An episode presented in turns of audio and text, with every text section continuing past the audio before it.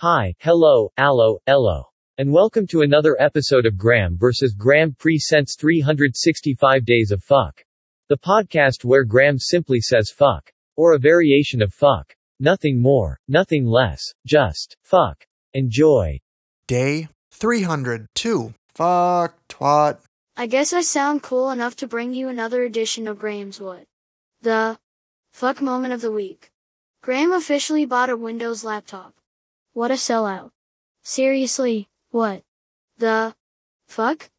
I don't even know him anymore. Fuck. With all of that out of the way. If you have not yet subscribed to Graeme versus Graeme Presents in your favorite podcast platform, you should do so, and you can tune into all of the Graeme versus Graeme Presents short podcasts for short attention spans. Shows include 365 Days of Fuck, The Weekly Shit, and Monday Monkey Poop. Goodbye.